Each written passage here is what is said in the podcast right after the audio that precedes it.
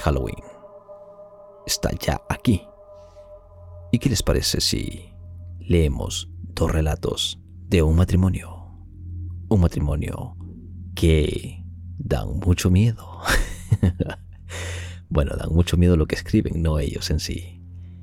Se trata de Eliana Sosa Martínez y Jorge Barriga, nuestros compañeros. No sé si algunos de ustedes todavía se acuerdan de Eliana, era una colaboradora de Incognito File hace unos meses. Así que en este Halloween nos acompañarán con dos de sus relatos, muy tenebrosos, mucho que pensar y con mucha moraleja.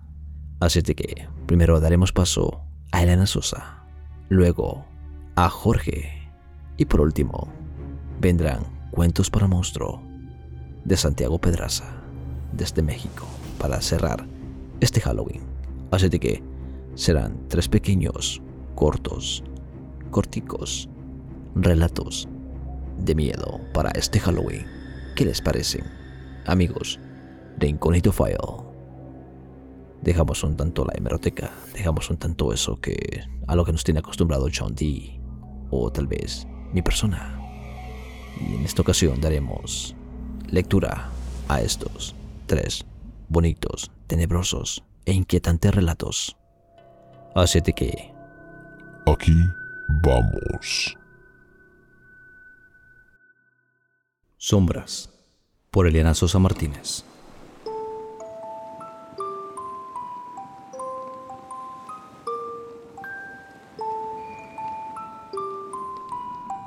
La vida es un laberinto y nosotros jugamos a que conocemos el camino de salida. Nada más alejado de la realidad. Incluso he pensado que tal vez somos simple marionetas, cuyos hilos manejan a otros y lo que creemos decisiones propias son tan solo movimientos planeados fuera de nuestra existencia. Soy un gran ejemplo. Tenía a mi alcance todo lo que se podía soñar para ser un triunfador. Una familia acomodada, la mejor educación que se podía pagar, lujos y amigos por montones. Ni hablar de las relaciones, guapo y con dinero, era el partido por quien las mujeres hubieran hecho lo que sea. Desde que tengo uso de razón tuve lo que deseé y no sabía de necesidades. Mis padres no fueron seres egoístas. Estuvieron para mí en mis pocos momentos de penuria. Mi única hermana, Tania, fue la mejor compañera de juegos cuando éramos niños y luego una amiga silenciosa, lo que siempre le agradecí.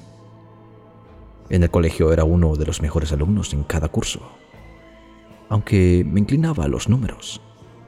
Luego estudié arquitectura. Fui reconocido como el mejor de mi generación, lo que me abrió puertas para becas en el extranjero. Disfrutaba de una vida plena. Por eso no entendía por qué no podía ser feliz. Nada era suficiente. Me acosaba una necesidad angustiosa de necesidad de emociones. Es decir, de sentir ira, alegría, miedo y placer extremos. Comenzó cuando era un niño. En la casona teníamos unos perros que estaban encadenados el día entero. Por la noche los soltaban para que protegieran la propiedad. A mis siete años, sin que me vieran, desenganché la cadena de uno. Lo golpeé con una vara y me puse a correr. La excitación de ser destrozado por un animal me llenó de una felicidad difícilmente de explicar. Los guardias lograron controlarlo después de que me dio un par de mordidas, nada graves. Nadie imaginó que fui yo el que provocó aquel inusitado accidente, del que salí bien librado con tan solo un par de cicatrices sin importancia.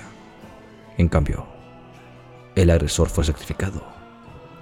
Las pesadillas que me persiguieron de los ojos ensangrentados del can eran como dulces que disfrutaban sin remordimiento. En adolescencia probé algunas drogas fuertes que sirvieron para intensificar ciertas sensaciones. Ese fue un camino de grandes descubrimientos porque al tener el efectivo necesario podía probar lo que se me antojara. En contra de todos los pronósticos, no me transformé en un adicto, por lo menos no en uno que vendería a su madre por algo de droga. sino que veía esas sustancias como una excitante acompañante para otros placeres. De la misma forma, el sexo lo disfruté de maneras extravagantes, con hombres, mujeres y seres increíblemente extraños que conocí en una casa de los suburbios de la ciudad. Aunque estas experiencias solo fueron empeorando mi apetito desmedido. Después de haber disfrutado y sentir que podía tocar las estrellas, un vacío devoraba mi interior hasta dejarme seco y deprimido. Mientras más intensas eran las sensaciones de bienestar, peor eran las que las seguían. Pasaba hundido en la angustia y la desesperación semanas enteras. Solo yo conseguía buscar el nuevo proyecto, descabellado que me hiciera sentir vivo y lleno de un poder sobrenatural. Pasé por tomar sangre de animal y luego de seres humanos. La manía no duró tanto. En un encuentro sexual con una mujer deforme traté de estrangularla y sentir un placer único. Estaba encontrando mi camino. El dinero hacía el resto, tapando lo que no se tenía que saber. Me había convertido en un ermitaño, tras años de fiestas extremas, pero era la mejor decisión debido a mi estilo de vida. La herencia de mi familia financiaba mis deseos más extravagantes hasta que cometí un error. En mi idea de ir a cazar mi propia presa, ser el lobo rondando a su víctima, elegí a la más hermosa caperucita, que vivía en una casa en las faldas de un monte, en medio de calles de tierra y propiedades de 50 metros cuadrados, circundados por cerdos comiendo mierda y perros arnosos. Capturarla no fue difícil. Con un manojo de billetes entró gustosa a mi auto. Un golpe certero en la cabeza la cayó. Elegir uno de mis departamentos en el centro fue arriesgado. Sin embargo, era lo que buscaba, la excitación de ser descubierto. No me di las consecuencias.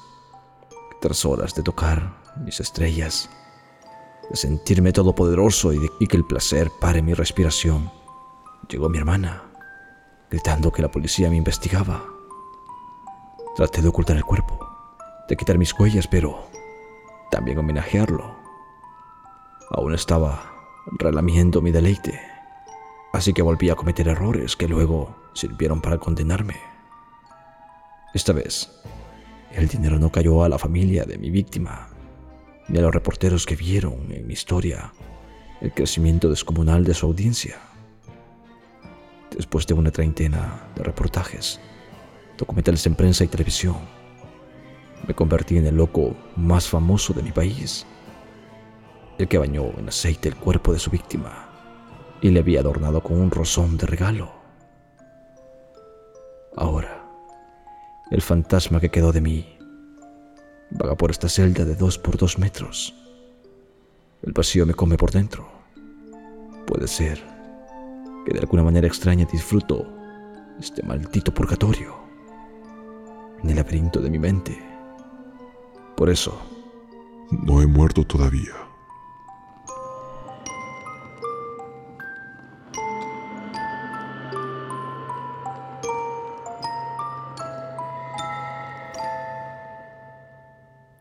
La gata negra por Jorge Barriga Sapiense.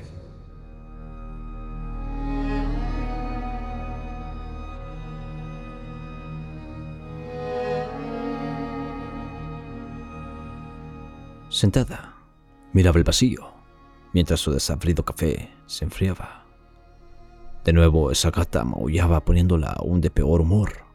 Se aproximó a la pequeña ventana desde donde se veían los techos de la ciudad. Pegó la cara tanto como pudo. Quería descubrir dónde estaba la maldita felina, pero no alcanzaba a verla.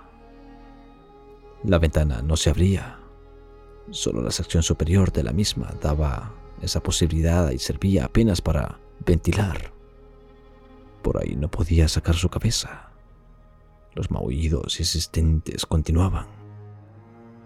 Habían estado ahí por semanas.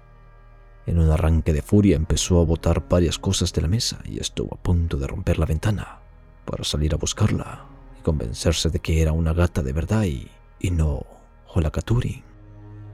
Cayó al suelo y rompió en llanto. Hace dos años su marido había muerto y la dejó sola, sin dinero y con cinco pequeños hijos. Se mudaron al tío, de dos cuartos en un viejo edificio de seis pisos. Vivían hacinados, pero el alquiler era barato.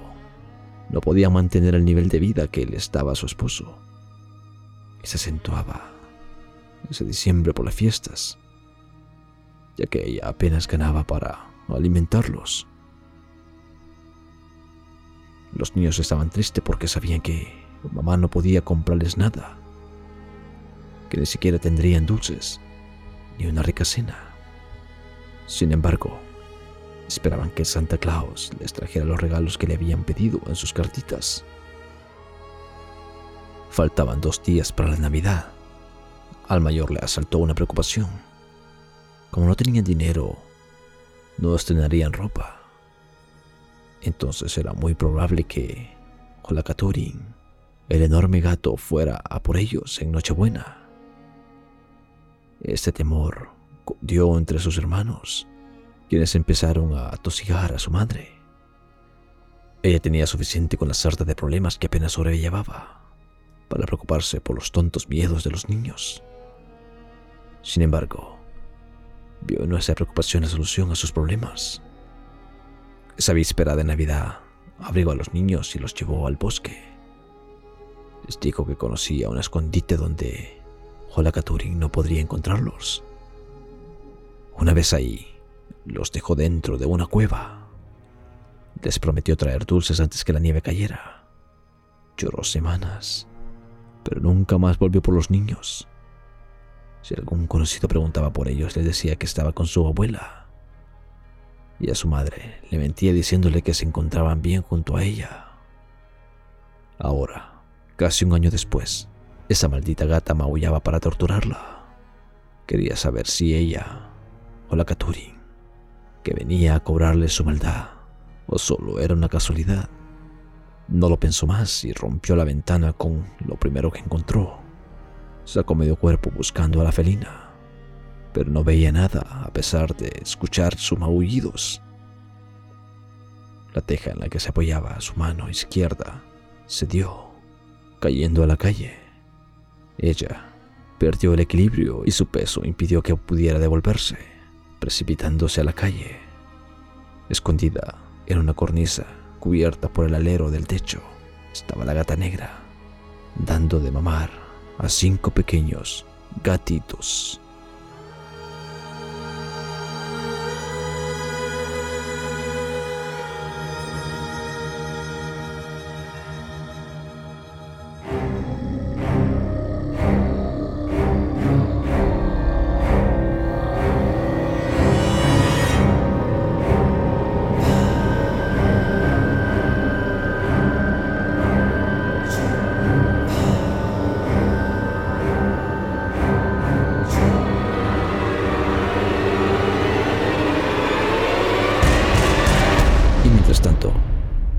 Para Monstruos.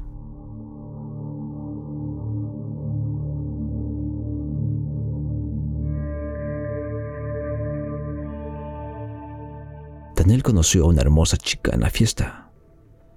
Llevaba un vestido blanco y miraba para todos lados, tímida y solitaria. Nadie la invitaba a bailar, así que Daniel vio su oportunidad de la noche. Se le acercó, le hizo la plática y empleó frases prefabricadas que le eran muy útiles en estos casos. La chica venció su timidez poco a poco, dejando escapar sonrisas cada vez que Daniel decía algo ingenioso. Tras una plática amena y divertida, ella lo invitó a un lugar más íntimo. Salieron de la fiesta sin que nadie lo notara. La chica lo tomó de la mano y lo condujo por calles solitarias, apenas alumbradas por alguna lámpara cansada. Después de un rato de caminata y coqueteos, llegaron a un lugar muy peculiar, el cementerio. Daniel se detuvo en seco, mirando la lúgubre entrada del lugar. Ella lo miró con ternura Sus ojos tristes resultaban extrañamente seductores. Su cuerpo se volvió brumoso de pronto y atravesó la reja como si ésta no existiera. Ven conmigo, Daniel, le dijo con su rostro pálido y una voz de ultratumba. Sígueme. Acompáñame a mi lugar de descanso. Daniela miró decepcionado, pero manteniendo la calma. Entonces, ¿eres un fantasma? Le preguntó.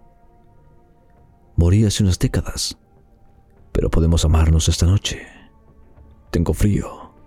Necesito las caricias y ternura de las que tanto me has hablado.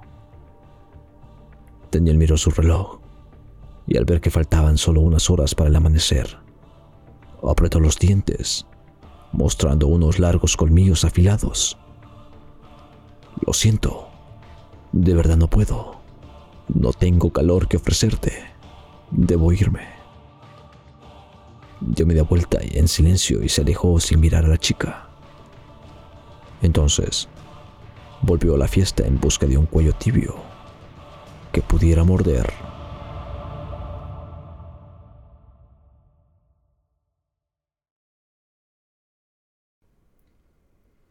Bueno, espero les hayan gustado estos tres relatos que leímos. Elena Sosa, mil gracias.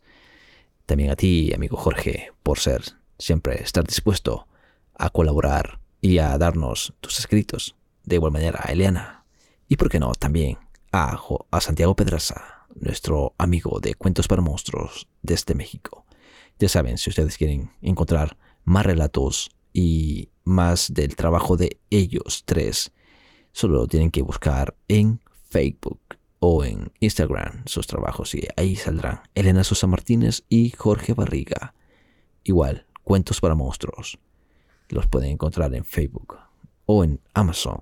También por ahí los pueden encontrar si desean darse una vueltecita y leer más Cuentos para Monstruos o más de Elena Sosa o más de nuestro amigo Jorge Barriga. Así de que nada, me despido desde Los Ángeles, California, para ustedes y esperando nos escuchemos en un próximo programa. Así que espero que pasen unas terroríficas noches. Nos escuchamos en el próximo programa. Hasta pronto.